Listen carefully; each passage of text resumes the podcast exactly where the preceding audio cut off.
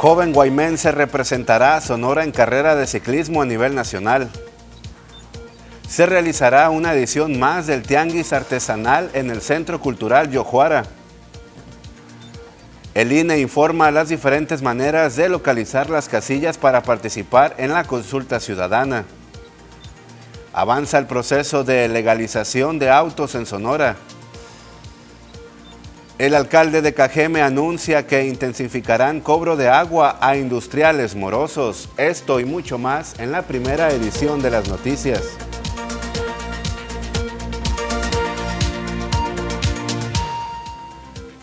¿Qué tal? Muy buenos días. ¿Cómo le va público auditorio de las noticias TVP? Lo saluda con gusto su amigo y servidor Joel Gutiérrez. Qué bueno que nos acompaña ya esta mañana de jueves. El equipo está preparado y listo con la mejor actitud y con las mejores noticias para que usted se mantenga muy bien informado. Y saludo con gusto, como siempre, como todos los días, a mi compañero y amigo Jorge Salazar. Muy buenos días, Jorge.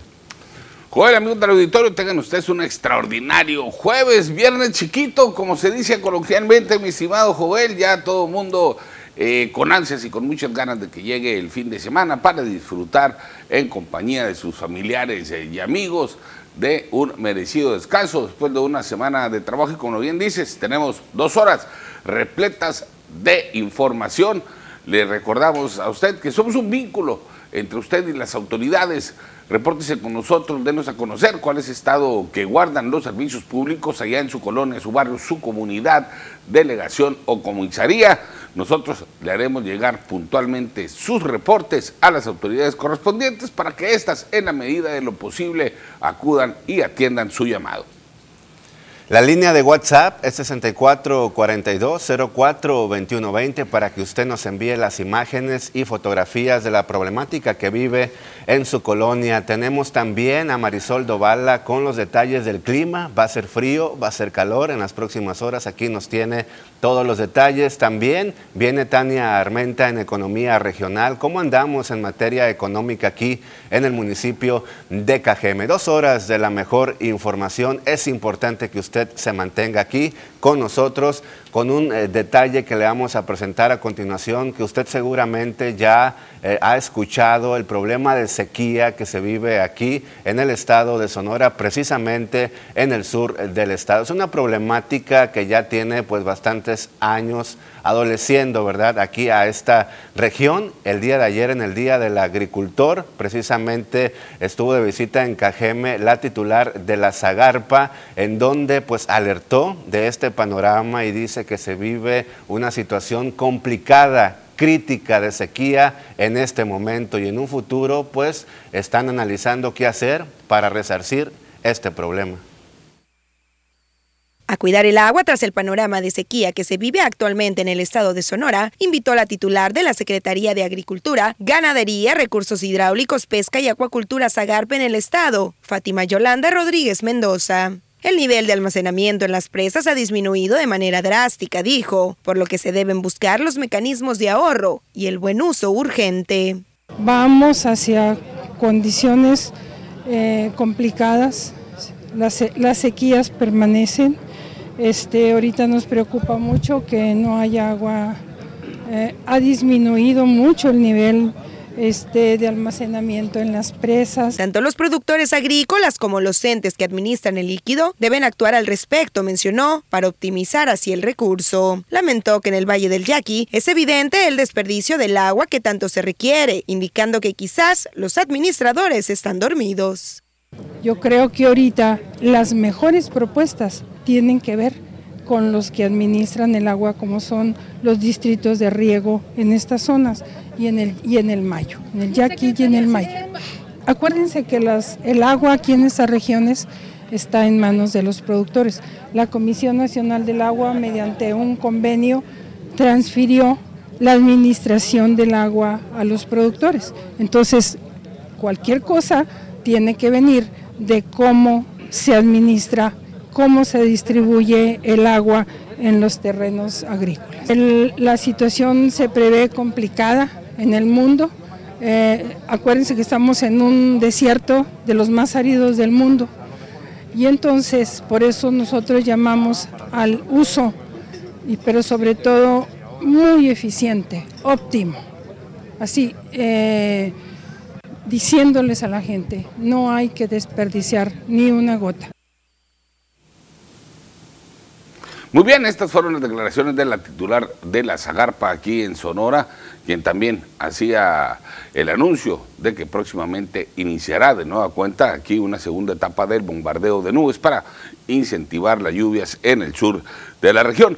Todo esto se generó en el marco del 67 aniversario del Día del Agricultor, el cual dio inicio con la exposición de las últimas investigaciones y avances tecnológicos a favor del campo y sus cultivos. Eh, al respecto, Marco Antonio Carrión Zúñiga, titular del INIFAB Zona Noroeste, recordó que esta permanecerá eh, durante todo el jueves y viernes, donde, durante todo el jueves, donde se realizarán eh, recorridos de campo. En el evento se ha desarrollado, que se ha desarrollado ya por 67 años, es de suma importancia para las universidades, empresas, investigadores, dijo, pero además para los productores agrícolas, ya que en honor a ellos se realiza en busca de conocer, pero sobre todo de facilitar las labores del campo. Esto fue lo que dijo el titular del INIFAP. A pesar de la situación adversa por la que atraviesa el país y el mundo en relación con la pandemia por COVID, que ocasionó que la mayoría de los eventos de difusión presencial se vieran suspendidos, incluyendo las dos últimas ediciones del Día del Agricultor, mismas que se realizaron, como ya se explicaron, en forma virtual y que en esta ocasión tenemos la oportunidad de hacerlo en forma presencial. Este magno evento se realizará de forma presencial principalmente con el énfasis en implementar todas las medidas necesarias para seguir superando esta pandemia con el fin de minimizar los contagios y consecuencias. En este contexto, el Día del Agricultor contempla el recorrido de cuatro estaciones experimentales, en donde se explicarán con detalle los avances de algunos de los proyectos que están en activo. En las primeras dos estaciones se hablará lo relativo al cultivo de trigo, en donde se abordarán tópicos de nutrición, agronomía, riegos, agroclimatología, mejoramiento genético y se demostrará también alguna de las variedades que recientemente se liberaron, que es la variedad Don Lupe. La tercera estación es para el cultivo del maíz, temas principalmente de fechas de siembra, riegos, híbridos y control de maleza. En la cuarta estación se contará con información sobre cultivos diversos, sobresaliendo los oleaginosos como cártamo y ajonjolí. Muy bien, hoy es 31 de marzo, Día de la Visibilidad Transgénero. Y bueno, que se conmemora en este día, pues es una fecha que se creó con la finalidad de crear conciencia y sensibilizar a la población mundial para acabar con la discriminación hacia las personas transgénero. También eh, se conmemora el Día Mundial contra el Cáncer y el Día Mundial de las Lipodistrofias. Exactamente, pero también se conmemora a través de una campaña que lanzó una televisora a nivel nacional. Se comenzó a conmemorar el Día del Taco en el año 2007 con el lema porque a todo mundo le llega su día. Se hizo el 31 de marzo una tradición para que todas las personas vayan a las taquerías más cercanas y pidan una orden. Y es que en todo México no hay persona que le gusten los tacos, tacos de carne asada al pastor, de suadero, tacos de cabeza, de cochinita, de mucha variedad de birria que están deliciosos. Y la verdad que aquí en Obregón no nos vayamos muy lejos, están muy ricos. En cada esquina podemos encontrar desde muy temprano hasta muy noche, Jorge. Así es, los mejores tacos del mundo, mi estimadísimo Joel, amigos del auditorio, están eh, desde el punto de vista de un eh, servidor aquí en, su, en Ciudad Obregón y en las diferentes variedades. ¿eh? Yo no cambio los tacos del terruño, como se dice, los tacos de aquí, de nuestra región, por los de ninguna otra parte, ¿no? Un, platillo eh, muy básico y delicioso, mi estimado Joel. Exactamente, mira nomás qué delicia, uno se lo puede preparar al gusto, ahí con limoncito y como le digo, desde muy temprano hay negocios de aquí de Ciudad Obregón ofreciendo este platillo típico del eh, país mexicano para que usted vaya y visite el lugar más cercano o el que le guste y consuma local para fomentar la economía aquí en el municipio de Cajeme le vamos a encargar a nuestra amiga y compañera Edith Noriega, que mañana, eh, bajo el pretexto de que es el viernes gastronómico, pues eh, se lance por ahí alguna taquería, mi estimado Joel,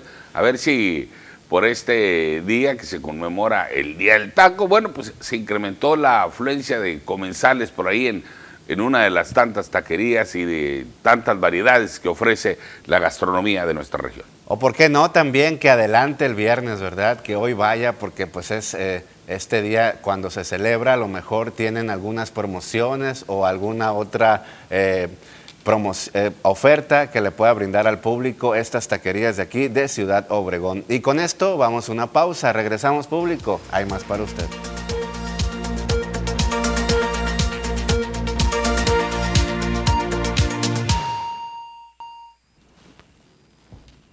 Hola, ¿qué tal? Bueno, aquí ya sabe que estamos en vivo en la televisión, pero vamos a iniciar eh, de lleno con los portales de noticias más importantes de la República Mexicana. Comenzamos con el Reforma. Alega Andrés Manuel López Obrador ahorro, tendría más poder, va por reforma electoral contra Pluris que le daría control legislativo con el pretexto de que ahorrará presupuesto. El presidente Andrés Manuel López Obrador anunció ayer esta propuesta. Especialistas advirtieron que con este esquema no lograría ahorro, sino más poder para el partido Morena y sus aliados en el Congreso. Y en el expreso, la CNDE dejó pasar errores en el caso Iguala. En el sexenio anterior, autoridades de la comisión permitieron irregularidades en las investigaciones sobre la desaparición de los 43 de Ayotzinapa, reconoció el propio organismo. El financiero pega ingreso caída del 65% en IEPS en gasolina. En el mes de febrero se resintieron las finanzas públicas con impacto de mayor estímulo a combustibles y menor recaudación del IVA. El Sol de México, pese a las dudas, el tricolor va al Mundial. Con un fácil triunfo de 2 por 0 frente a El Salvador, México amarró su pase como segundo lugar al octagonal, superando a Estados Unidos, que perdió en contra de Costa Rica. Y con información regional, vamos con el expreso. Hermosillo es pionera en patrullas eléctricas. La capital del estado de Sonora es la primera ciudad en México con una flotilla de patrullas eléctricas y ya llegaron las primeras seis unidades que representan un ahorro de 80 mil pesos mensuales por cada vehículo.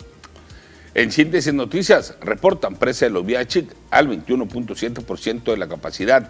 Durante marzo, los niveles de almacenamiento del sistema de presas del río Yaqui han ido a la baja de manera acelerada y el día de hoy se encuentran al 23.8% de su capacidad, con 1.027.7 millones de metros cúbicos menos que en el 2021, según el reporte de almacenamiento emitido por el Distrito de Río del Río Yaqui. Actualmente las tres presas almacenan 1.667.5 millones de metros cúbicos.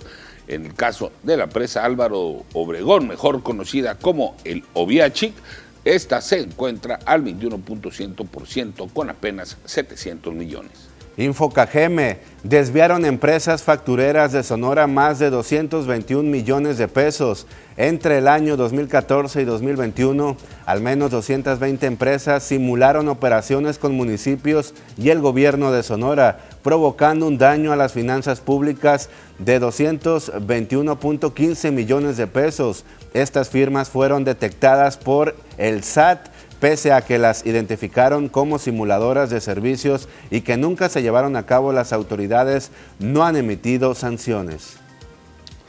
Y en tribuna, sonorenses no confían en las corporaciones policíacas, revelan datos críticos. Tanto las policías municipales como el estatal existen un bajo nivel de confianza por parte de la ciudadanía y consideran que en las corporaciones existe corrupción.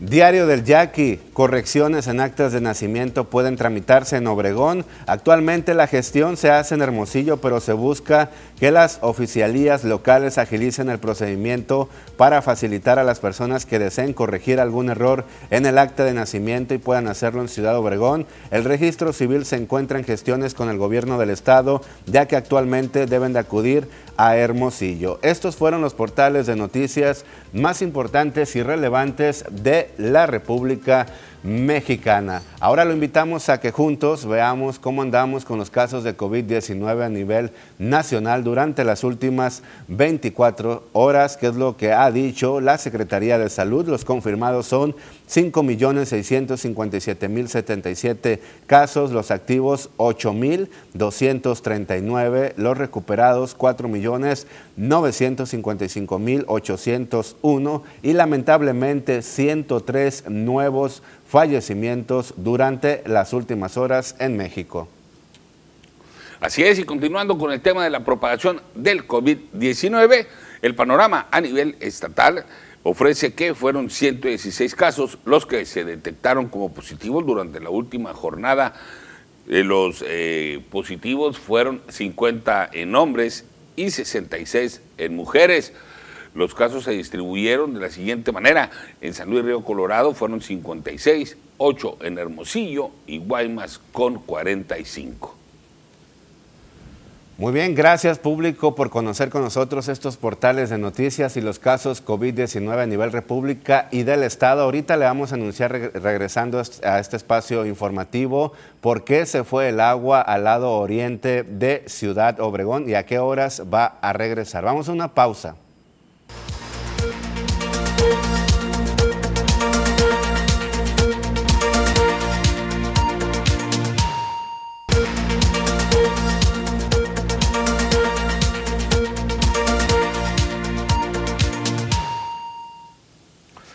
Gracias, amigos del auditorio, por permanecer en sintonía de la primera edición de las noticias.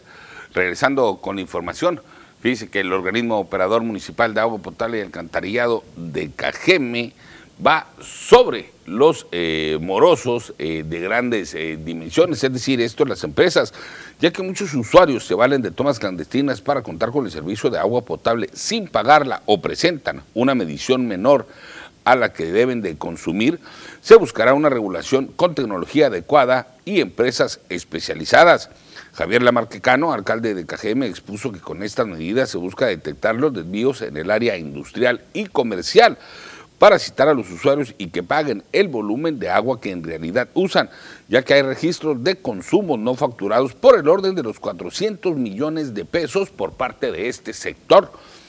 Esta cifra y panorama termina por afectar en gran medida las finanzas del organismo operador, por lo que se hace necesario crear conciencia de parte de los ciudadanos que cometen este tipo de irregularidades, dijo el edil cajemense, esto a fin de que dejen de lado y se apeguen a la legalidad. Esto fue lo que dijo el titular del Ejecutivo en el municipio. Se da esa situación. Eh, le, llevamos consumo no facturado porque no se registra. Y hay casos muy graves de abuso en ese tipo de consumo. Ahorita ya hay un programa que está llevando a cabo. Ya estamos trabajando por lo pronto en el sector comercial, únicamente en el sector eh, comercial de servicios industrial eh, no en el ámbito eh, doméstico. Una empresa ahorita trae un rezago, un, no pago de 54 millones de pesos. Afortunadamente es una empresa muy grande y tiene capacidad para pagar. Hay otros, otras empresas que tienen 8 millones de pesos, otras de 3 millones de pesos, eh, varía. Muy bien, vamos con información de Sinaloa. ¿Cómo andamos con los protocolos de la Semana Santa por allá en Mazatlán? El gobernador Rubén Rocha Moya señaló que existe la posibilidad de que los aforos se extiendan al 100% por las fechas de Semana Santa en toda la entidad. Comentó que estarían a la espera de la opinión técnica por parte de la Secretaría de Salud en el Estado y con la finalidad de analizar la situación por la pandemia y que si la tendencia a la baja continúa, se estaría tomando la decisión de una amplia capacidad en los espacios públicos abiertos y cerrados, pero aplicando los protocolos sanitarios. Sí, mire, en primer lugar, cubrebocas. No voy a decir cuándo, cuando en general se, se tomen las medidas nacionales, nos vamos a tener ahí. Desde ahorita le digo, el que lo quiera quitar afuera. O sea, si anda haciendo ejercicio, si anda en la calle, si anda al aire libre, no tiene obligación de traerlo. Cuando hay que respetar por los demás, cuando te metes a un restaurante es cuando vas a la escuela, Muy bien, tenemos muchísimos eh, mensajes de la población. Gracias por reportarse al 6442 042120. Nos dicen, buenos días jóvenes, para reportar el paso a desnivel y la no reelección. Hay mucha basura. Gracias por su atención. También reporto fuga de agua en la calle, eh, bueno, agua verde y en la mala, dice en la calle no reelección y Cárdenas de la colonia Benito Juárez. Tiene meses esta fuga. Por favor, le pedimos al público que nos envíe también su nombre completo para que sea pues amplia la información y que la autoridad no tenga pretextos para resolverle esta problemática. Muy bien, también desde la colonia Villa Bonita se reporta a los vecinos de aquel sector. Buenos días, para reportar un drenaje colapsado, ya tiene más del mes, así, y no vienen a arreglarlo. Está por la calle Rinconada San Antonio, entre Paseo Kiosco y Tulipán, allá en la Vía Bonita. Le recordamos, eh, pongan bien las direcciones, los números también, el nombre de la persona que hace el reporte y tratarle lectura a los mensajes de nuestros amigos del auditorio. Nos vamos a nuestra siguiente pausa comercial. Quédese con nosotros, tenemos más información para usted.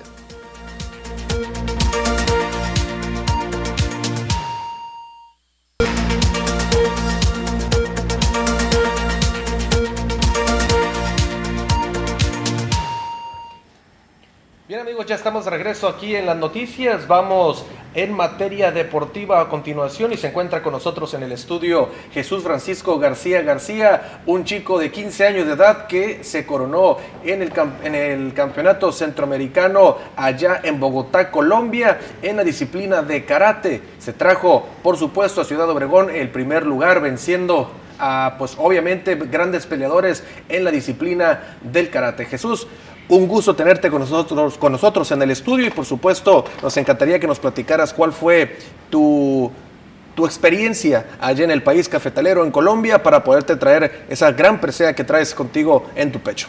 No, pues primero que nada, buenos días y gracias por permitirme estar aquí y concederme la entrevista. No, pues las primeras etapas pues siempre nos pasan al área calentamiento para calentar obviamente antes de poder ir a pelear y pues ya van, sale un señor, muchacho y va llamando categorías. Oh, perfecto. Y, ya después te dice, no, que vas a tal área de tatami y ya te mandan al, área 1, al área 2, así, etcétera.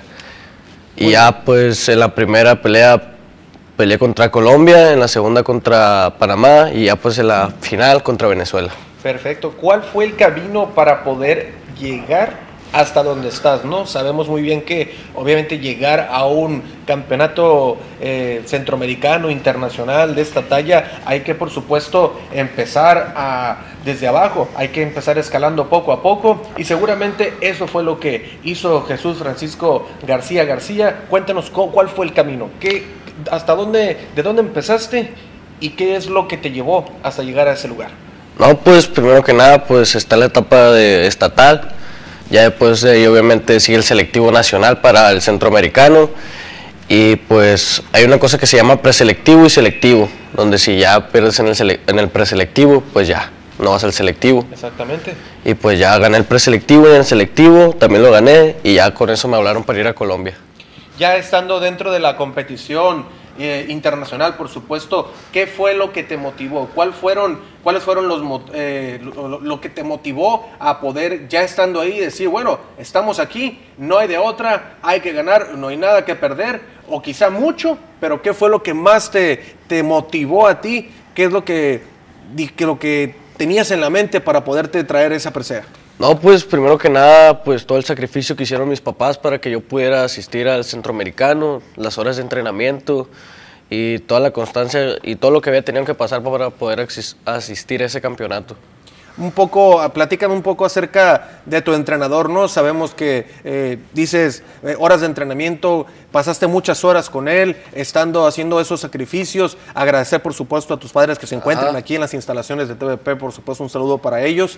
Y eso, eso que, dices primero que nada, ¿no? La disciplina y las horas constantes dentro de eh, lo que fue, pues, el entrenamiento para poder, este, estar ahí y obviamente se refleja en esa presea, ¿no? finalmente todo el sacrificio? No, pues mi entrenador es Sensei David Vélez, ha estado conmigo desde que tengo seis años y pues como quien dice... ¿Seis años? Sí, seis años. Y pues como quien dice, fue la primera persona en creer en mí y pues también echarle ganas conmigo. O sea que tienes nueve años entrenando con él. Sí. ¿En dónde entrenas con él? Entreno en el doyo Osos Vélez. Eh, perfecto. Pues mira, ahí están parte de las imágenes cuando te subes al podium allá en Bogotá, Colombia, eh, cuando dices que eh, vences en la gran final a Venezuela, que me estabas platicando fuera del aire que son pues peleadores dentro de karate bastante, pero bastante buenos, que hay mucho talento por allá en el país del vino tinto. Y bueno, ahí está, estás dentro, en lo más alto del podium, por supuesto, escuchando el himno nacional, ahí con mordiendo la presea como todo buen atleta que pues se queda con una medalla y qué mejor no cuando se queda con uno con el primer lugar. Sí. Entonces, ¿qué, fue lo que te lo que te lo que sentiste dentro de la competición una vez de que finalizó y decías, la tengo, misión cumplida? No, pues fue como que algo que pues desde chiquito había querido el ser selección nacional y luego ir a un, internacional y poder ganarlo y salir a pelear de la final y escuchar a México cantar el cielito lindo es algo muy bonito. Y ya pensar en, oh, pues ya le voy a hablar a mi mamá y, iba a decir, no, sí se pudo. Y ¿Se pudo? Sí, sí se pudo. Y que, que finalmente, este, dejando un poquito el tema de lo de la, de lo de la, este tema de la competición internacional, al final, ¿ya qué te dice el entrenador una vez de que ya tienes la presea en la mano? ¿Qué te dijo él? Me dijo de que muchas felicidades, así se tenía que pelear, peleaste muy bien y pues es todo.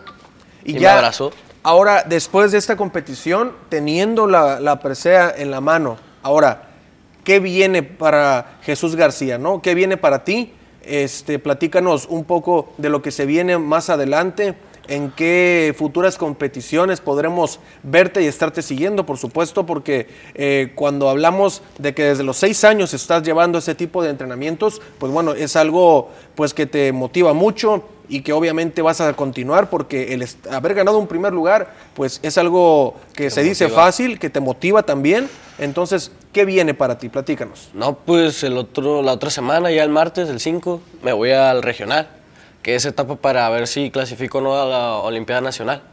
Olimpiada pues Nacional. Eso es lo que está más cercano. Perfecto. En dado caso de ganar una Olimpiada Nacional como la que comentas, ¿qué vendría después para, para ti? O sea, en dado caso de eso. No, pues la Olimpiada Nacional es clasificatoria, nada. ¿Es solamente un torneo? Es, sí, es un torneo. Perfecto. ¿Y cuál sería, en el verano vendrían torneos internacionales para ti? Sí, Sí, sí, ¿Dónde te, gustaría, eh, ¿Dónde te gustaría estar asistiendo? ¿Dónde te ves? ¿Dónde te, eh? Pues el Panamericano este año va a ser en aquí en México. Perfecto. Nosotros vamos a, nosotros vamos a ser sede. Ser sede, ¿no? Y bueno, ¿qué te, ¿dónde te ves? ¿Dónde te visualizas más adelante? En un par de años, quizá tres años. ¿Dónde te visualizas más adelante? No, pues espero tener muchos más logros y, y pues lo que sigue, pues poder ser campeón pana y y ayudar a mi sensei en todo. Campeón en los Juegos Panamericanos. Pues mira, eh, son eh, metas bastante ambiciosas, pero obviamente para un joven que eh, ha estado ganando. Y bueno, nos, nos, piden por favor que muestres tu medalla a la cámara, por favor. Allá, este, esa es la medalla a la cual este, ganaste en este campeonato en Bogotá, Colombia, que le ganaste a esos peleadores, el panameño, al venezolano y bueno, ahí está entonces, ¿no? Lo que te, lo que te ganaste, pues muchas felicidades Jesús, eh, todos los éxitos para ti, para tu entrenador y que vengan, por supuesto, muchos logros más y sobre todo lo que me platicabas fuera del aire, ¿no? Que ojalá y pues Dios y la vida te presten la oportunidad de poder participar en unos Juegos Panamericanos más adelante y poder ser campeón panamericano y más adelante buscarle para poder ser este una persona que pueda buscar un, lugar en unos Juegos Olímpicos, ¿por qué no? Sí, sería muy bien. Perfecto, pues muchas felicidades, gracias por haber estado aquí con nosotros en las instalaciones de TVP. Este, ¿Algún mensaje que le quieras mandar a tu familia, amigos, a algunas personas en general? Ah, pues primero que nada, muchas gracias a mi sensei, Rey David Vélez, que pues como ya lo dije, está conmigo desde siempre. Y muchas gracias a mis papás, a mi mamá, Reina Leticia García Rubio, a mi papá, Francisco Esteban García López, que sin ellos, sin ellos nada de esto fuera posible. Ellos ya saben que todo lo que hago son de ellos y para ellos, a mis compañeros de equipo y pues a mi escuela Osos Vélez. Perfecto, muchas felicidades Jesús y nosotros vamos a una pausa comercial, Regrese, regresamos por supuesto con más información aquí en las noticias.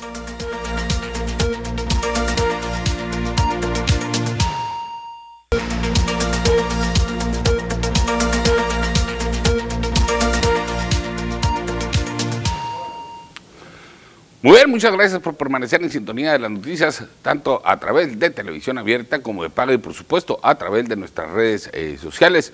Vamos a dar paso a la información eh, policíaca que se generó eh, durante las últimas horas por acá en la región. Y es que en el marco de un despliegue operativo encaminado a realizar acciones que inhiban la comisión de diferentes delitos, elementos de la Secretaría de Marina lograron la captura de varios sujetos, entre ellos un menor de edad, con posesión de una arma de fuego. Trascendió que los detenidos son Diego Gregorio de 19 años de edad, así como Christopher Noriel y Ángel Enrique, ambos de 18 años, así como Mario Diego LF de 33, además del menor Lax Francisco de 17. A los ahora detenidos, quienes tras su captura fueron puestos a disposición de las autoridades correspondientes, también les fue encontrada una bolsa en cuyo interior se encontró una sustancia con características similares a una droga. Asimismo, en el municipio de Aymas, un joven hombre de 18 años de edad que fue identificado con el nombre de Jesús Alfredo, de 18 años, fue asesinado por uno o varios sujetos que bajaban a bordo de una camioneta y dispararon en su contra en repetidas ocasiones. Los hechos ocurrieron en la colonia Las Delicias del puerto de Guaymas, cuando Lauro Oxiso, quien al parecer fue víctima colateral de este hecho violento, se encontraba en el estacionamiento de un centro comercial a bordo de un automóvil tipo sedán. Bien, y continuando con información de este sentido, ¿verdad? De muertes trágicas, pues vamos para allá al municipio de la Tierra de los Generales. Albañil cae de una casa de dos pisos tras intentar ayudar a su compañero de obra, sin duda alguna, un gran héroe. Y es que al ver a su amigo de trabajo que se estaba electrocutando, intentó ayudarlo, pero la alta tensión lo impactó provocando que cayera de la construcción de dos pisos. El hoyo oxiso Gerardo, de 52 años de edad, salió a trabajar en la albañilería ayer miércoles y terminó sin vida alrededor de las 10 de la mañana. Todo comenzó cuando su compañero Francisco empezó a electrocutarse y al intentar ayudarlo recibió una descarga y lo hizo caer del segundo piso de la construcción, provocando su deceso de manera inmediata. Los hechos sucedieron en la colonia Los Juris del municipio de Guatabampo. Al lugar acudieron vehículos de emergencia que le brindaron pronta atención a Francisco, quien actualmente se encuentra hospitalizado con graves lesiones, pero su amigo de obra dejó de existir por ayudarlo. No cabe duda que en algunos trabajos tenemos la dicha de conocer a grandes personas que arriesgan la vida por ti. Muy bien, y en otro orden eh, de ideas, los integrantes de la actual legislatura en el Congreso del Estado Bajo la premisa de legislar en función de las nuevas realidades sociales, el Congreso del Estado aprobó ayer martes los decretos que forman y adicionan el Código Penal y el Código de Familia para castigar cabalmente el acoso cibernético. La Comisión de Justicia y Derechos Humanos dictaminó el proyecto de decreto que reforma diversas disposiciones del Código Penal del Estado de Sonora, con lo que se da un paso adelante en la actualización de la tipología penal de diversos delitos en el Estado, lo cual conllevará a brindar una mayor seguridad a los sonorenses, pero particularmente niñas, niños y adolescentes. Se modifican diversos numerales de la legislación punitiva sonorense, con lo cual se podrá identificar, prevenir, castigar y penalizar a las personas que incurran en delito e intenten utilizar las herramientas de comunicación digitales para cometer cualquier tipo de ilícitos. Con este tipo de modificaciones legales, el legislativo sonorense atiende puntualmente las disposiciones de diversos tratados internacionales, particularmente por lo dispuesto en el referido numeral 19 de la Convención de los Derechos del Niño, y se legisla tomando en base el interés superior del menor, establece uno de los considerandos del dictamen que fue aprobado en su totalidad por los representantes populares en el Poder Legislativo. ¿Y cómo andamos en el tema de la regularización de los autos de procedencia extranjera aquí en el estado de Sonora? El gobernador Alfonso Durazo Montaño acaba de emitir un mensaje sobre este proceso. Dice que es un esfuerzo en conjunto que realiza el gobierno de México y el gobierno de Sonora con el apoyo de los gobiernos municipales para que ingresen a la legalidad miles de vehículos en el estado. Este es el mensaje.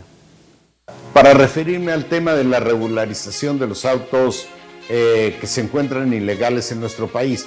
Hace algunas semanas inició precisamente ese proceso de regularización de autos de procedencia extranjera, un esfuerzo conjunto que realizan el gobierno federal, el gobierno del estado y también con el apoyo de los gobiernos municipales para ingresar a la legalidad a miles de vehículos que hoy en día circulan por nuestras calles y caminos sin la debida documentación. Esto con frecuencia afecta a uno de los temas fundamentales de interés de las y los sonorenses, que es el de la seguridad. El trámite de registro es gratuito y sencillo de realizar y la verificación de estos autos se puede llevar a cabo en cualquiera de los seis módulos del registro público vehicular de nuestro estado. Hay un módulo en San Luis Río Colorado, otro en Nogales, Agua Prieta, Hermosillo, Cajeme y Navojoa. Los invito a aprovechar esta oportunidad extraordinaria recordándoles que tiene como fecha límite el 20 de septiembre próximo. Presidente López Obrador ha tomado una gran decisión en beneficio de miles y miles de sonorenses que poseen un vehículo en condición de ilegalidad. Aprovechemos esta oportunidad y regularicemos de una buena vez por todas nuestros vehículos. Muchas gracias por su...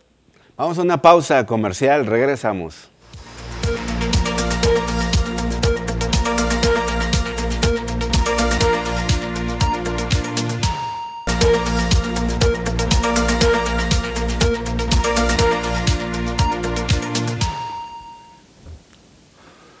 Muy bien, eh, regresamos a la primera edición de las noticias y ya está con nosotros nuestro amigo Obed Vega para hablarnos del tema de la provisión en materia de adicciones, sobre todo en esta etapa, mi estimado Obed. Primero que nada, bienvenido a este tu espacio.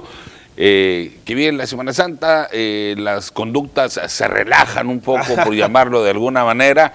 Y bueno, este, es importante que aquellos que están saliendo de una edición, que están alejados o que atraviesan por una situación eh, difícil, lleguen eh, a este periodo vacacional de cierta manera eh, fortalecidos espiritual, mental y anímicamente para pues poder eh, resistir los embates de cualquier invitación al consumo de alguna sustancia prohibida. Exactamente, no, exactamente, tanto para los que nunca han consumido como para los que ya pasaron por un centro de rehabilitación, estar en, en el asunto de la recuperación, todas las vacaciones son momentos duros, difíciles y de crisis, como lo decíamos en Navidad, ¿no? Navidad, las vacaciones de Navidad provocan, ¿no? Pues que el brindis, que no, que esto, siempre para una persona que está saliendo de una recuperación, siempre será un momento de tentación y la familia, siempre volveremos que el punto más claro para llegar a tener una prevención exitosa es que la familia se una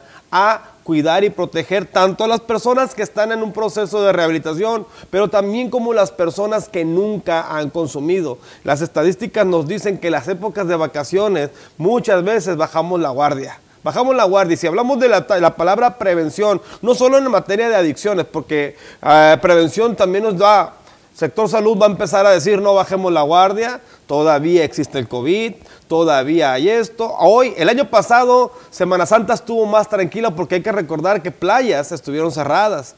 Tenemos dos años pasaditos que las playas se han controlado, accesos limitados, etcétera, y bueno, COVID bajó, pero en casa las vacaciones, tener gente en casa, encerrado, se nos da para que el pequeño, volvemos a esto, nosotros tenemos un programa de prevención para que menores no quieran consumir una droga, pero Si en casa el padre o la madre no empieza a hacer programas preventivos, poner en marcha el cuidado y la protección de sus hijos, porque en esta Semana Santa, si no sales de vacaciones, te encierras. Y tenemos a muchos niños que empiezan a un consumo alto en el asunto del azúcar. Mucho dulce, mucho chuchuluco, y el azúcar es, es adictiva. Tenemos un alto consumo de videojuegos, y los videojuegos son adictivos.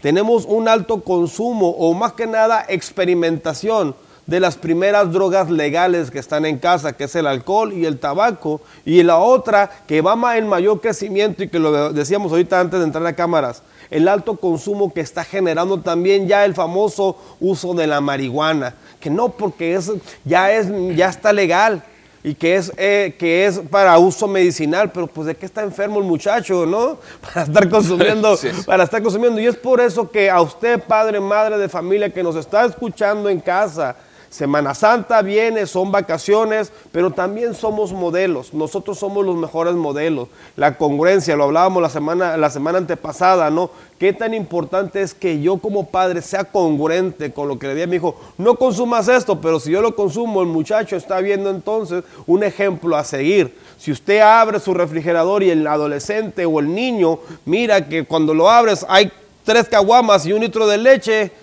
o un jugo y tres caguamas, entonces el, el papá no está haciendo algo de cultura preventiva en casa. Si los cigarros están, es más, si los cigarros están cerca del buró y el niño llega y de repente están los cigarros y hijo, pásame la caja de cigarros, entonces, ¿dónde está eh, el, el, nivel o la valla que, que se debe de hacer de prevención? Y después los números son demasiado tarde. Gracias a Dios el año pasado tuvimos una Semana Santa blanca, no hubo muertes, no hubo accidentes muy grandes, pero hoy que estamos en semáforo verde, que hoy en semáforo verde, que ya no habrá tanto cuidado y, de, la, de la presa, de las playas, como padres de familia, usted recuerde que el tomar alcohol, el alcohol, aunque le digan la medida preventiva que el abuso, es nocivo para la salud, que eh, nada con exceso, todo con medida. ¿Cuál es la medida que usted tendrá para este fin de semana, para estas vacaciones que vienen en Semana Santa? No hay una medida, solamente poner vallas de protección, pedir a Dios, pedir a nuestros familiares que nos cuidemos para que los números de accidentes se disminuyan y tener una Semana Santa blanca. Y también el descontrol de la venta de alcohol. ¿Cómo frenamos esto? Cuando llega Semana Santa, los precios, las promociones, porque esa es la palabra clave, ¿no? Vamos por la promo. Sí, efectivamente. Exactamente. Entonces, ¿dónde hacemos ahora prevención de parte de las autoridades? Porque nuestras tiendas que venden alcohol están a arrebatar. Finalmente, la, prevención, eh, mi estimado Obed, eh, debe empezar en casa. Exactamente. ¿Cuáles eh, serían desde el punto de vista tuyo y de esta organización a la que perteneces que tantos beneficios ha traído particularmente a diferentes niveles educativos en materia de prevención? ¿Cuáles serían así de manera resumida, digamos, los tres puntos básicos de prevención para evitar que los niños, adolescentes y jóvenes caigan en el Te mundo voy de a las mencionar drogas? cuatro. Uno, número uno es la comunicación familiar. Estimado padre, madre de familia, nosotros comunicamos verdades, comunicamos congruencia en lo que hablamos y lo que hacemos. Comunicación. Dos, establecer lazos de afecto y convivencia positiva. Tenemos un juego llamado Adictus, lo puede encontrar en algunas tiendas que terminan en Rey, aquí en, Sonora, aquí en Obregón y en Sonora. Es un juego que previene, que hace cultura preventiva. Cuando nosotros hacemos lazos afectivos en casa, el joven se siente seguro.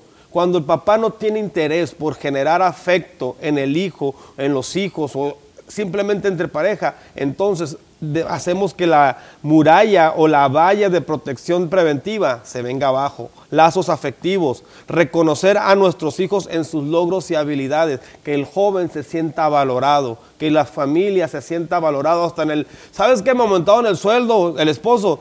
Bien, es que estás haciendo algo bueno.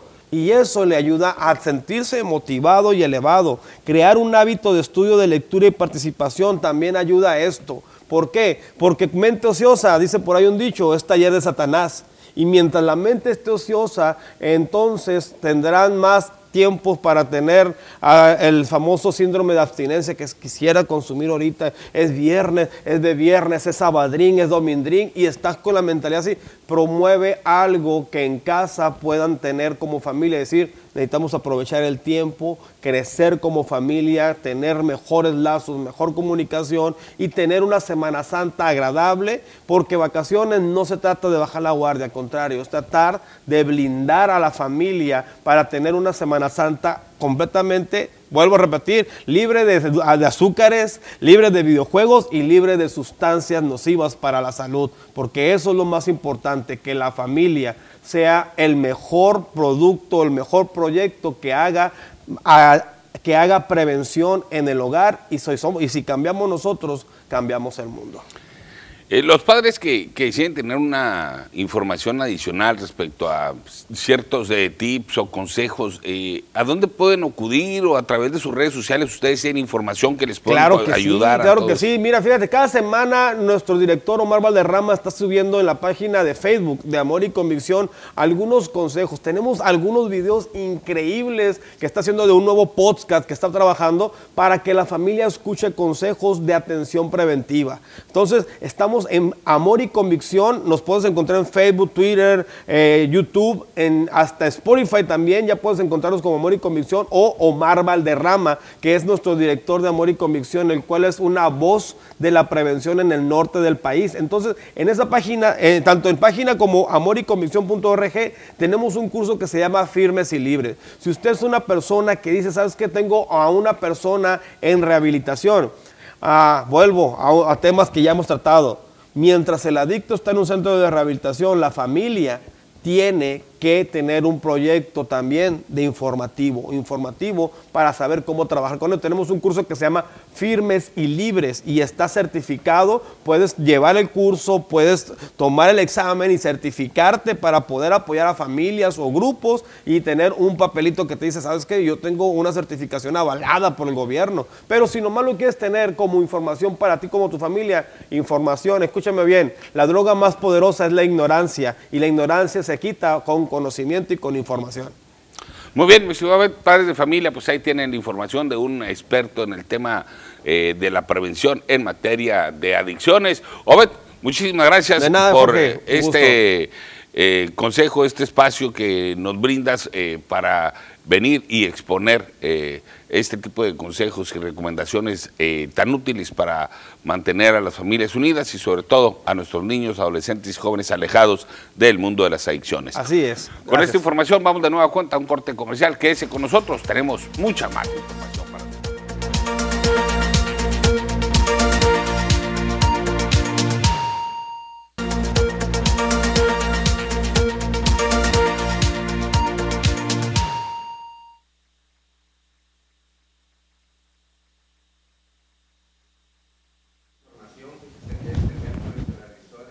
Regional del Instituto Panamericano de Alta Dirección de Empresa en Sinaloa con dos importantes conferencias sobre la situación actual del gremio con el objetivo de perfeccionar el quehacer directivo de las empresas, el Instituto Panamericano de Alta Dirección de Empresa llevó a cabo el Encuentro Regional Sinaloa 2022.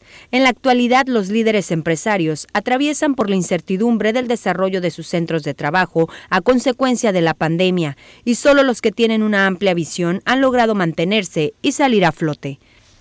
Antonio Casanueva Fernández, director de la sede Guadalajara del IPADE, expresó que en estos momentos se debe hacer comunidad empresarial para conocer los proyectos de éxito que hacen rentable a una empresa o negocio irnos sobre todo con la intención de hacer comunidad empresarial, eh, de vincularnos, de estar más cerca del IPADE, pero que también que entre ellos tengan la oportunidad de interactuar, de platicar, de hacer negocios y también de reflexionar sobre el futuro de sus organizaciones y cómo sus organizaciones contribuyen para construir una mejor sociedad.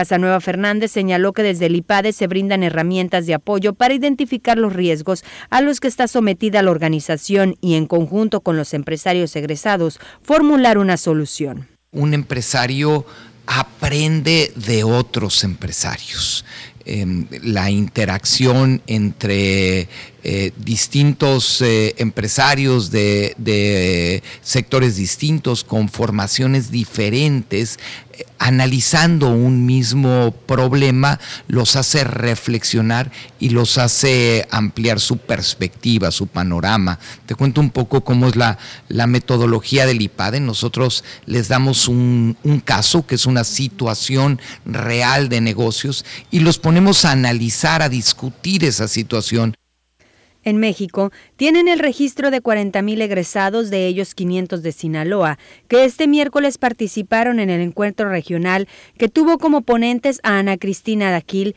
que llevó a cabo la sesión Innovación Sustentable en tiempos difíciles, y a Juan Pablo Medina, que desarrolló la sesión El México Post-COVID.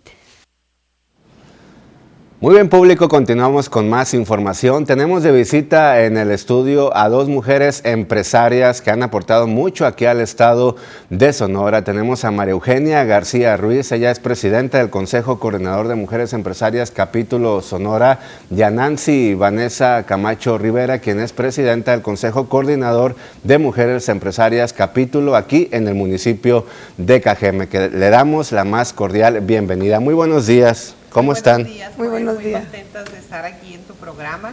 Muchas gracias por la invitación de nuevo.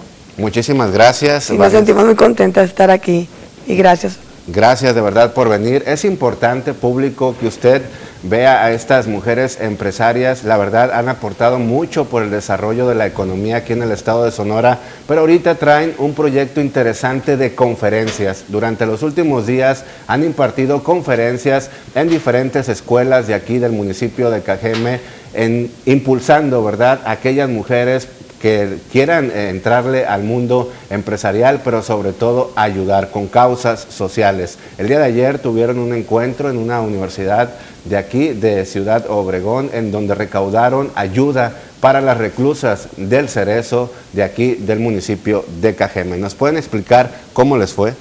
Muy bien, muchas gracias. Aprovecho para darles pues, el agradecimiento a muchas personas que se tomaron, hombres y mujeres.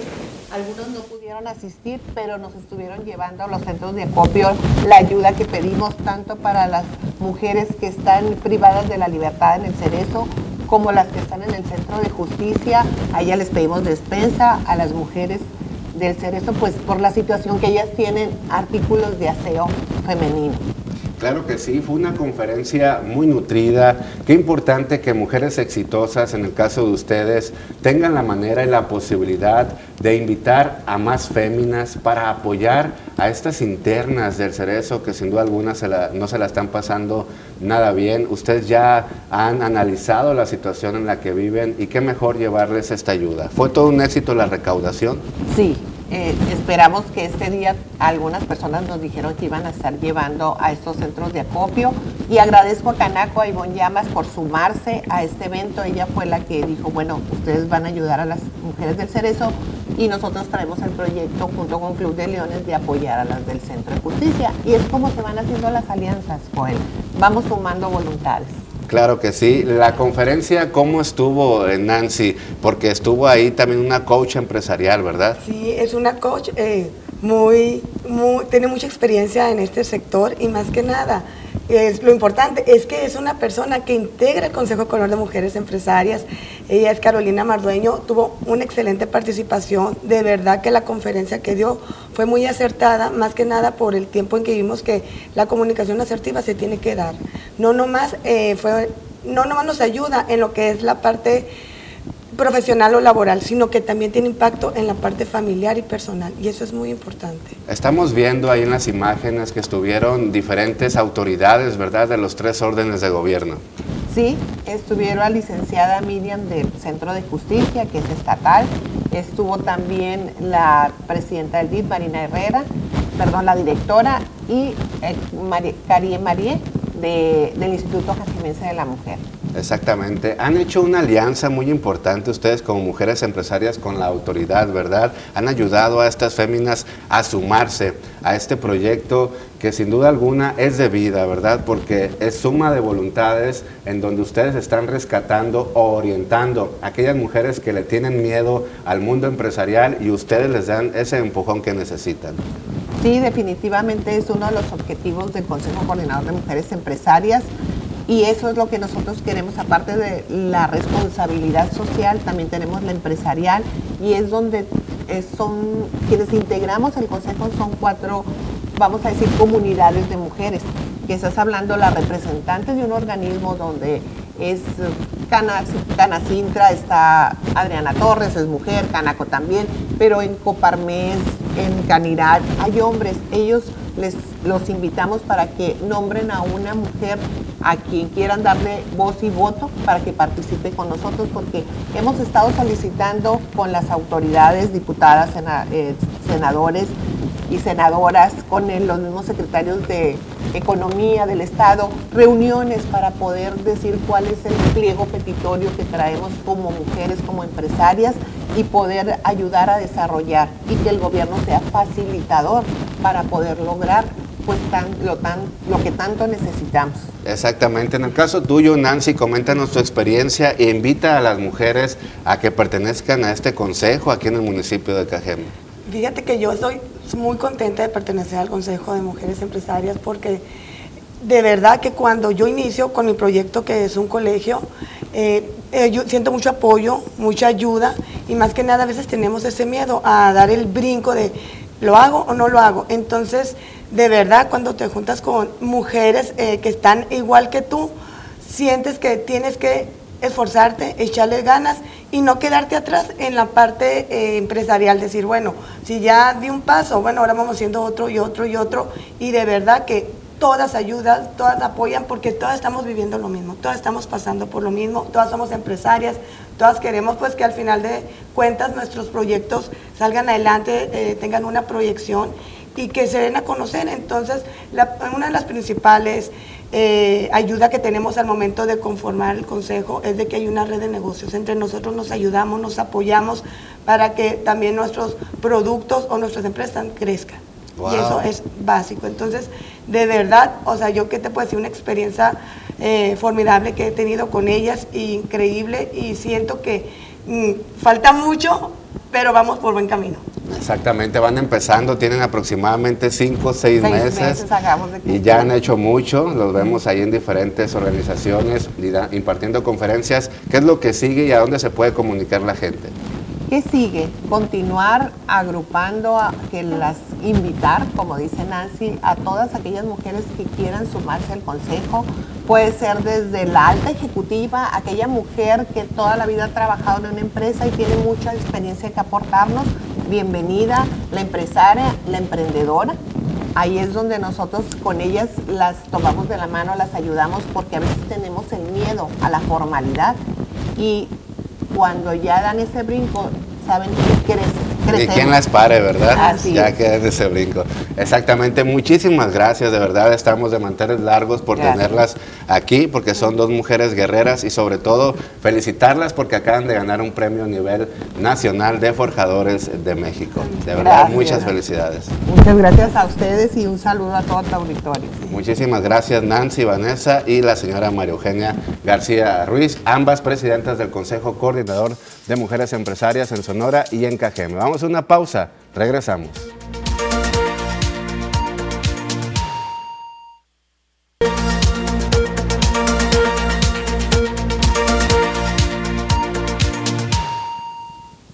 Muy bien, y continuando con más información que involucra a las féminas de nuestra región, las integrantes del Congreso del Estado, particularmente de la Comisión para la Igualdad de Género, presentaron una iniciativa que reforma y adiciona diversas disposiciones de la Ley Orgánica del Congreso del Estado de Sonora en materia del Parlamento de las Mujeres del Estado. Roselena Trujillo, diputada integrante de la actual legislatura, señaló que en esta cuarta edición del Parlamento fueron recibidas y validadas 34 ponencias previamente analizadas por la Comisión para ser integradas en el documento denominado Memoria del Cuarto Parlamento de Mujeres del Estado de Sonora, el cual se encuentra ya disponible en el portal electrónico del Congreso y que puede ser consultado a través de un código QR. En esta memoria se abordaron diversas problemáticas como la armonización legislativa pendiente en materia de paridad de género, las acciones afirmativas para impulsar la participación política de las mujeres indígenas y el registro de las hijas e hijos de familias lesbo-maternales dijo la legisladora, así como la legislación de la iniciativa 3 de 3 contra la violencia y otros puntos. Destacó que una de las aportaciones que mayor relevancia obtuvo en la cuarta edición de este Parlamento ha sido la elaboración de la memoria, la cual archiva de manera simbólica las ideas de las mujeres dentro del Congreso y constituye una herramienta para la construcción de la agenda legislativa para la igualdad. Esto fue lo que dijo al respecto la diputada de Movimiento Ciudadano, Roselena Trujillo. La respuesta recibida a, este cuarto, a esta cuarta edición del Parlamento es una muestra clara del activismo de muchas, de muchas mujeres que desde su actividad individual y colectiva construyen alternativas y rutas de solución para las distintas desigualdades y problemáticas sociales que vulneran los derechos humanos de todas. Por lo que proponemos incluir en la ley orgánica la creación de la memoria de los parlamentos de mujeres como una medida indispensable para documentar sus aportaciones, siendo también una forma de, de visibilizarlas y de dejar constancia de las realidades y contextos que son narrados por las mujeres. Documentar el valor de sus participaciones es una deuda histórica que se tiene con las mujeres. Este Congreso ya lo está haciendo. Muy bien, con esta información vamos de nueva cuenta a un corte comercial. Lo esperamos con más información. Quédese con nosotros.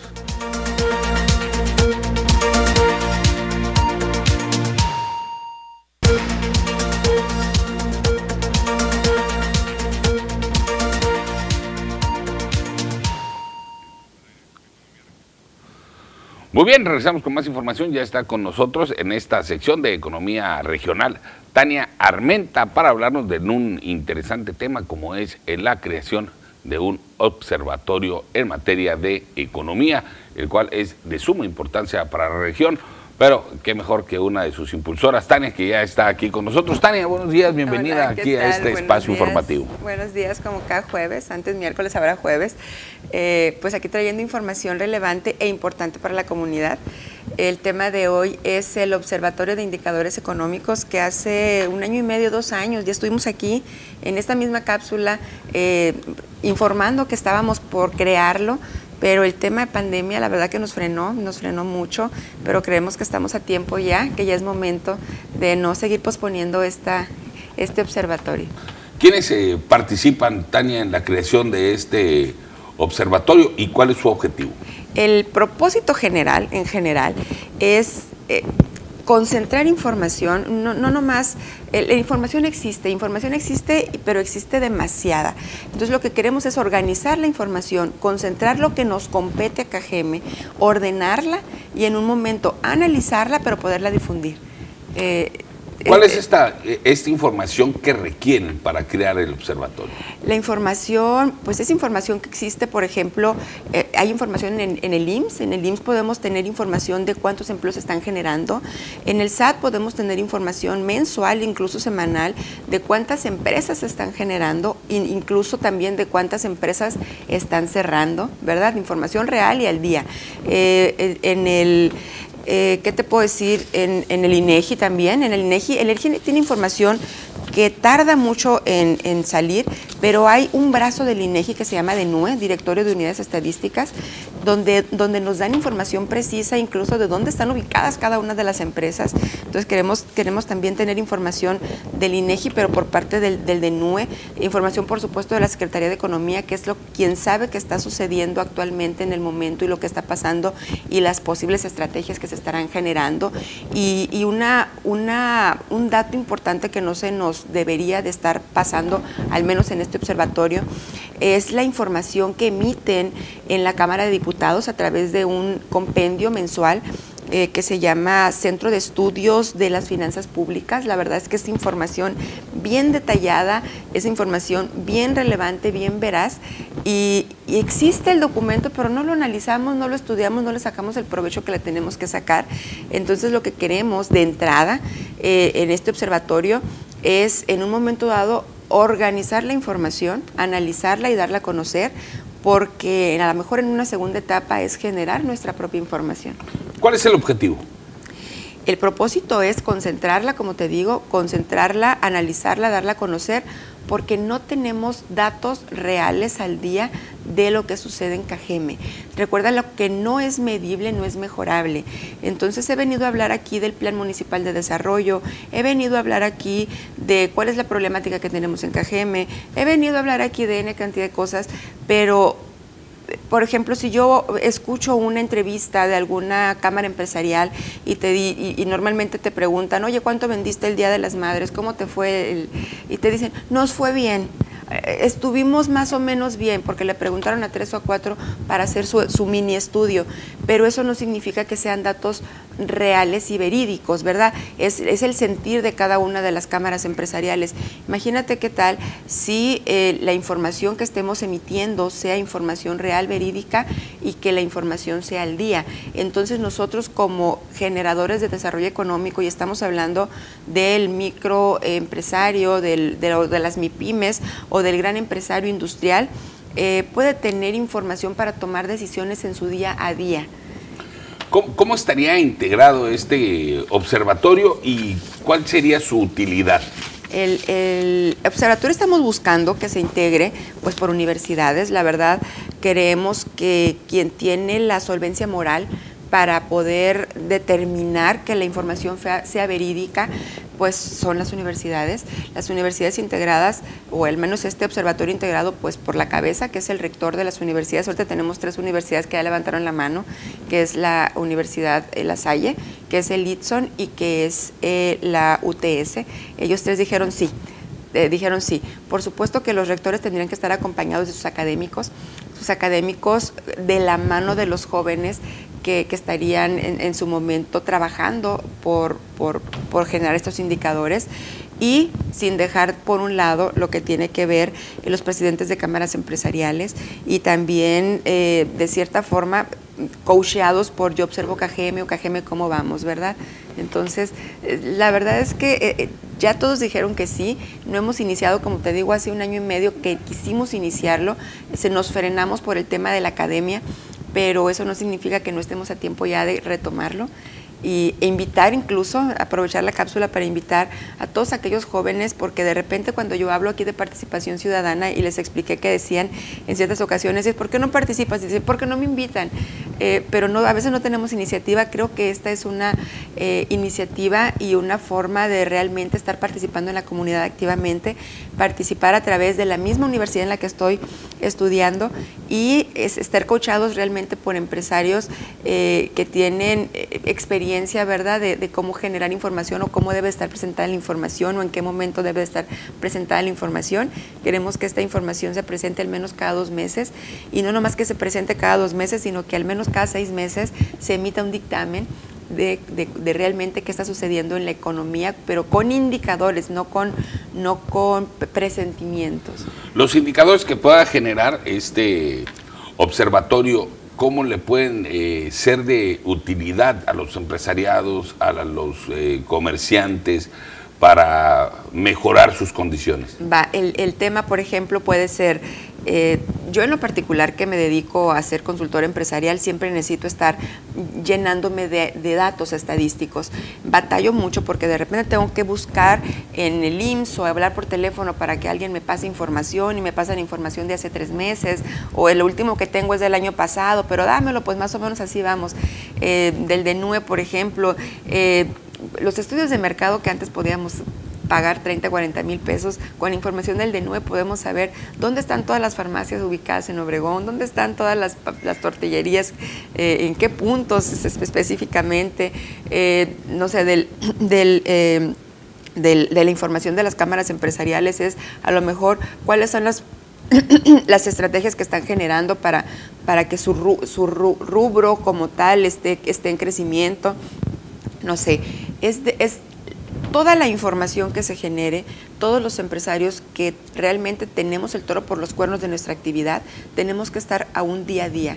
Un día a día significa es, voy a comprar más materia prima, o sea, se está generando, cuántas más empresas se están generando, de qué giros son, voy a ocupar crecer, los tengo que conocer, me tengo que ir a presentar con ellos para poderles ofrecer mi producto, mi servicio, cómo voy a generar yo empresario más economía a través de estos indicadores que me están presentando, cómo los voy a aprovechar. Realmente la información genera, quien tiene la información tiene el poder.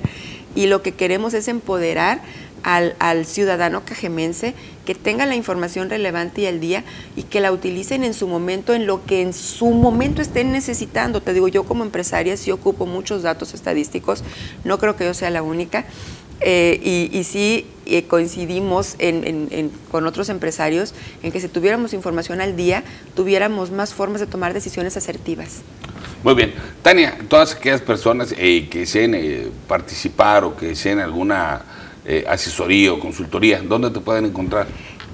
Nos pueden llamar, voy a dar mi número de celular personal, el 6444-621870. Recuerden que ahorita lo que estamos buscando e invitando son aquellos jóvenes que quieren participar en este observatorio. Ahorita, en este momento, eh, levantó la mano Universidad La Salle, la ULSA, levantó la mano el ITSON y levantó la mano la UTS. Entonces, todos aquellos alumnos que estén en estas tres universidades ahorita o se pueden acercar con su rector, o me pueden llamar a mi celular para empezarlos a integrar, porque si necesitamos eh, nuestra fuerza de, trabajo, van a ser los jóvenes universitarios, no solos, coachados, como te digo, por, por su maestro de academia y por algún experto en generación de información, de Yo Observo Cajeme o de Cajeme Cómo Vamos, eh, o algún presidente de alguna cámara empresarial que, realmente eh, los vaya coachando y los vaya formando. Entonces, fíjate qué interesante es que no nomás es voy a tratar de participar activamente en mi comunidad, sino voy a generar información que sea relevante para toma de decisiones para muchísimas personas, pero también voy a estar aprendiendo de expertos. Entonces eso, eso para mí es, es, es fabuloso, la verdad. Muy bien. Tania, como siempre, muy interesante, pero sobre todo útil eh, para el desarrollo económico de la región. Eh, toda la información que nos trae, el conocimiento que aparte nos hace el favor de compartir con nosotros. Muchísimas gracias y pues todo el éxito. Esperamos que esto pueda concretarse en el menor tiempo posible. Esperemos que ahora sí, la verdad, como te digo, nos frenaron, pero nos frenó la pandemia, no nos frenaron, pero creemos que estamos a tiempo y volverlo a retomar. Muy bien, muchísimas gracias. Con esta información vamos de nueva cuenta a una paso comercial. Nosotros regresamos, que tenemos más información.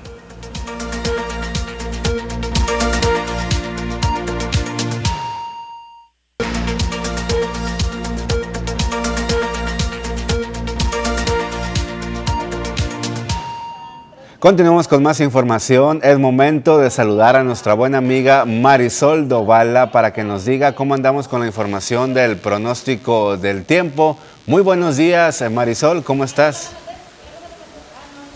Muy buenos días, Joel. Como siempre te saludo con muchísimo gusto y lista con toda la información que tiene que ver con el pronóstico del tiempo. Muchísimas gracias, Marisol. Adelante, te escuchamos. Gracias, Joel. Iniciamos haciendo nuestro pequeño recorrido por la República Mexicana para conocer en general las temperaturas al momento en algunos puntos importantes de nuestro país. Antes, como información general, les comparto que tenemos a una onda de calor afectando todo el territorio nacional, provocando altas temperaturas hasta de 40 grados centígrados, pero esto en el oriente y sureste de nuestro país. Las temperaturas al momento, Tijuana despierta con 14 grados, 12 para Chihuahua, La Paz con 18, Guadalajara nos reporta los 15 y en el sur del territorio nacional, Acapulco con 23, 25 para Tuxtla y ambiente muy caluroso para Mérida, pues despierta con 30 grados centígrados. Nos concentramos en nuestro estado, en Sonora, para conocer también las temperaturas al momento en los diferentes sectores, temperaturas y condiciones de cielo. Navojoa esta mañana con 17 grados, una condición de cielo mayormente soleada, 16 grados centígrados para Ciudad Obregón, la misma temperatura para Guaymas y la capital alcanza los 17. El pronóstico extendido para Navojoa. Los siguientes días, temperaturas, condiciones de cielo, mínimas de 10 grados centígrados, máximas que alcanzarán los 34. Para este fin de semana predominan las condiciones de cielo parcialmente nublado. En Ciudad Obregón, acompáñenme a conocer también las próximas jornadas. Aquí tenemos valores mínimos en el termómetro de 9 grados centígrados, máximas que alcanzarán los 34 y tenemos cielos completamente despejados para este fin de semana y parte de la próxima. En Guaymas veamos también los próximos días para de esa manera organizarnos muy bien en cuanto al estado del tiempo. Aquí tenemos valores mínimos en el termómetro de 14 grados, máximas que alcanzarán los 27, teniendo cielos completamente despejados. Por último, en la capital de nuestro estado, en Hermosillo, hay que conocer el pronóstico extendido, valores mínimos de 12 grados centígrados, máximas que alcanzarán los 33, teniendo cielos completamente despejados. Vea usted, para viernes y sábado el sol radiante en todo su esplendor. Respecto a la fase lunar, veamos. Esta nos reporta cuarto menguante, la salida a las 6 con 4 minutos y la puesta a las 18 horas con 19 minutos. La salida del sol se registra a las 6 con 12 minutos y la puesta a las 18 horas con 37. Joel, hasta aquí el reporte meteorológico de esta mañana. Gracias Marisol, como siempre, que tengas un excelente, pero excelente jueves. Muchísimas gracias Joel, lo mismo para ti, excelente jueves. Bien, con esta información vamos a una pausa, regresamos.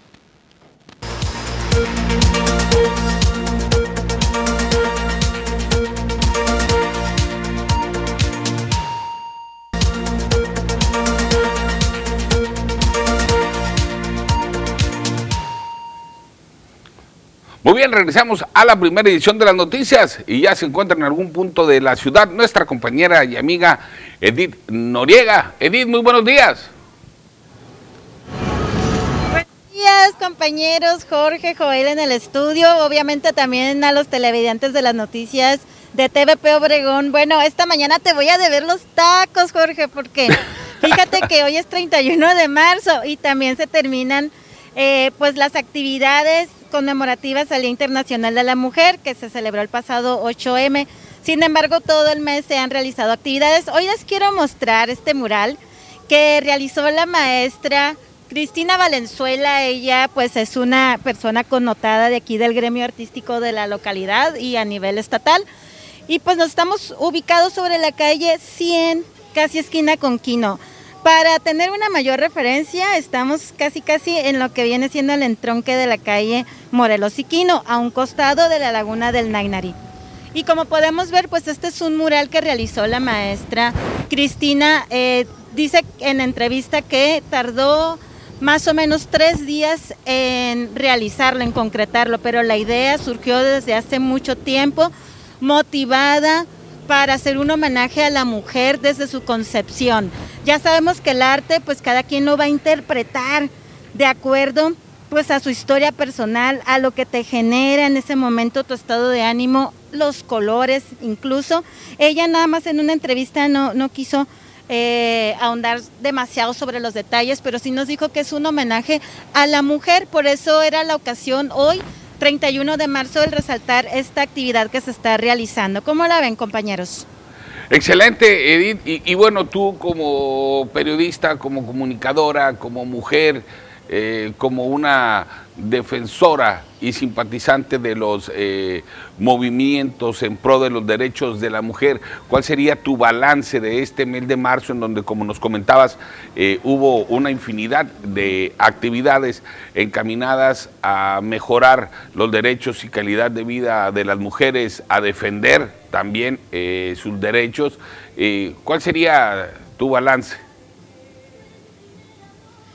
Bueno, muy buena pregunta, compañero. Yo creo que eso nos daría para un programa entero, pero para ser muy concretas y muy sintéticas, este año se vio una gran participación de las mujeres, en específico las mujeres jóvenes entre los 14 a los 18 años, lo pudimos constatar a través de las imágenes de las diferentes manifestaciones que se generaron no solo en la, en la localidad, sino a nivel estatal y nacional.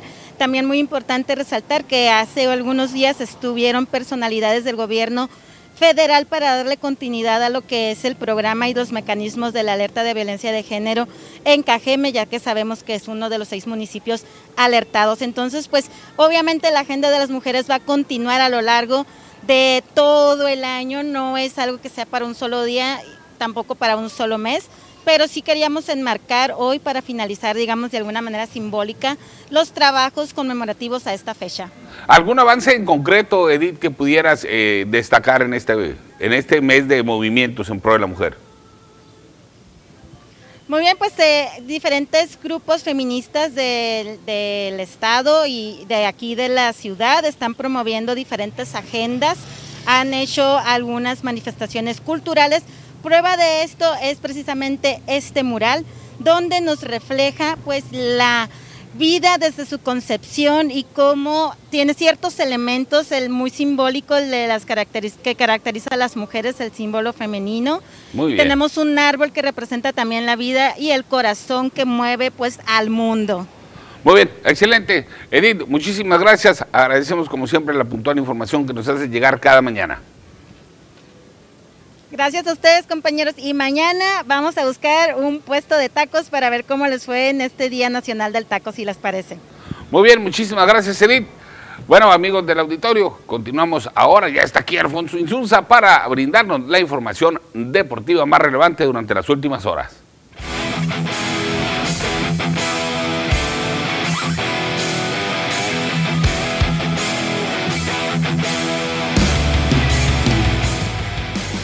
¿Qué tal amigos de las noticias? Muy buenos días tengan todos ustedes. Bienvenidos a la información deportiva en esta mañana. Vamos a arrancar con información del mundo del rey de los deportes, porque el día de ayer hubo bastante actividad de los mexicanos en las grandes ligas, en los entrenamientos primaverales. Julio Urias con una gran actuación con los Dodgers de Los Ángeles frente a los nuevos guardianes de Cleveland, allá en, la Liga del Cactus en Arizona, cuatro entradas en blanco, donde no permite carrera y hace un gran trabajo monticular después de la desastrosa salida frente a los padres. Por otra parte, Manny Bañuelos hace lo propio también frente al conjunto de los azulejos de Toronto. Manny Bañuelos cumpliendo con el equipo de los Yankees de Nueva York, buscando por supuesto una rotación, un lugar en la rotación del equipo de Aaron Boone y si no, tratar de mantenerse en el bullpen como relevista eh, ahí para poder hacer trabajos de entradas eh, eh, grandes y por supuesto también José Luis Hernández Urquidi, este hombre de los Astros de Houston que estuvo también presente en los entrenamientos de la Liga de la Toronja en Florida enfrentando al equipo de los Mets de Nueva York haciendo un gran trabajo también. Giovanni Gallegos, otro el nativo de Ciudad Obregón que hizo gran trabajo en la Liga de la Toronja con el conjunto de los Cardenales y están tratando de cerrar de la mejor manera posible y ganarse un lugar en el roster definitivo de cada equipo en el béisbol de la Gran Carpa para poder entonces iniciar el juego número uno del Opening Day o el juego inaugural como se le conoce también allá en el béisbol de las grandes ligas en la primera semana de abril. Atentos entonces a cuáles serán los peloteros aztecas que inicien entonces en el roster de su equipo. Continuamos con información, vamos ahora al fútbol cajemense, al fútbol municipal y es que la categoría sub-20 ya finalizó su etapa de cuartos de final y entonces el equipo de Cocorit goleó 5 por 0 en el global, 6 por 0 al equipo de Toros del campo 60, Black Star goleó 9 a 0 en el global a Celaya, 2 a 0 el día de ayer, 5 por 2 el equipo de Chatarras Jalisco cayó el día de ayer y el 8 a 7 favoreció al equipo de Deportivo Beltrones y San Ignacio ganó 5 a 2, 6 por 3 el global. Así es de que entonces esperan entonces la próxima semana las semifinales a estos cuatro equipos. Por otra parte, México goleó, eh, le ganó 2 por 0 al equipo de El Salvador. No goleó a El Salvador, pero consiguió el boleto directo a la Copa del Mundo en el lugar número 2 del octagonal de la CONCACAF, solo por debajo de Canadá por eh, la diferencia de goles, porque obtuvieron el mismo número de puntos que son 28. Así es de que el equipo mexicano va entonces directo a el Mundial de Qatar 2022, el cual inicia el próximo 18 de noviembre y culmina el día 21 de diciembre del 2022. Entonces el equipo mexicano cumple con, la, eh, con el tema de conseguir el boleto a el Mundial. Por otra parte, Estados Unidos sigue sin poder ganarle en su historia a Costa Rica en San José. El equipo Tico cumple porque desplaza de la cuarta posición a Panamá, logra dejar fuera del mundial y se queda con el cuarto lugar. Entonces tiene medio boleto, todavía tiene que vencer en el verano a Nueva Zelanda en un partido eh, definitivo en una cancha neutral que la FIFA va a establecer. Entonces Nueva Zelanda o Costa Rica, uno de los dos tendrá que ir a la Copa del Mundo y otro quedarse fuera. El día de ayer Costa Rica le ganó al equipo, al equipo de los Estados Unidos eh, con un marcador de 2 por 0 y con ese resultado mandó a, los Estados Unidos a la tercera posición debido a que México y Estados Unidos estaban empatados. Vean nada más, así están los bombos en este momento. México está en el bombo 2 de la FIFA. Vean nada más cómo está México, Holanda, Dinamarca, Alemania, Uruguay, Suiza, Unidos y Croacia. ¿Qué quiere decir?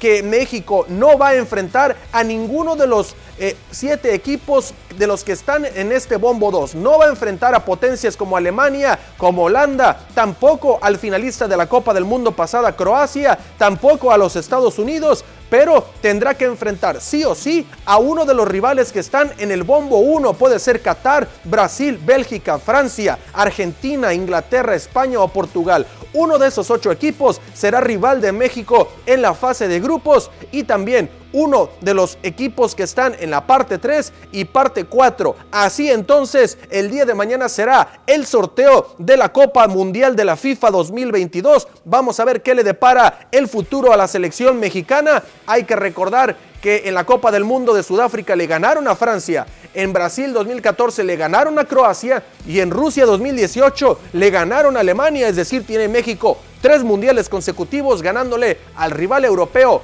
que le toca en la fase de grupos. Con eso amigos llegamos al final de la información deportiva el día de hoy. Quédese con más información aquí en las noticias.